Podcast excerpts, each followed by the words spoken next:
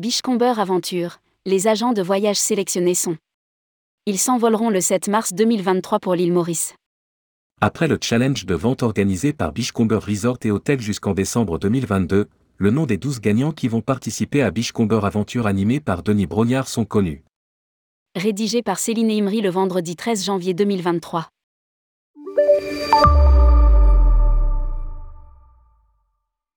Après deux années de disette suite au Covid-19, Beachcomber Resort et Hotel a relancé la Beachcomber Aventure.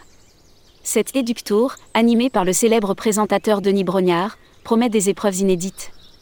Le challenge de cette année pour les agences de voyage était de vendre entre septembre et décembre 2022 le Chandrani Beachcomber Resort et Spa. Les dix meilleurs vendeurs ainsi que deux vendeurs tirés au sort ont été sélectionnés. Ils s'envoleront le 7 mars prochain pour un séjour de 4 nuits à l'île Maurice, en collaboration avec Corsair. Répartis en deux équipes de six personnes, ils participeront à de nombreuses épreuves imaginées par l'animateur.